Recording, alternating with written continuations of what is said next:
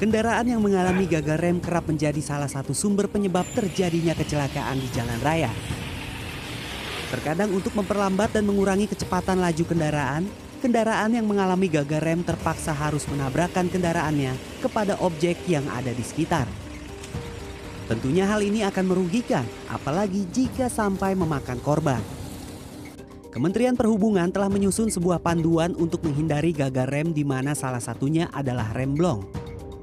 Pengertian rem blong sendiri adalah kegagalan sistem pengereman.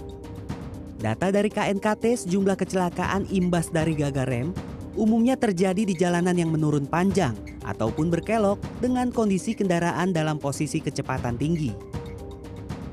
Untuk itu Kementerian Perhubungan menyarankan pengemudi wajib untuk memeriksa kondisi kerja sistem rem sebelum berkendara.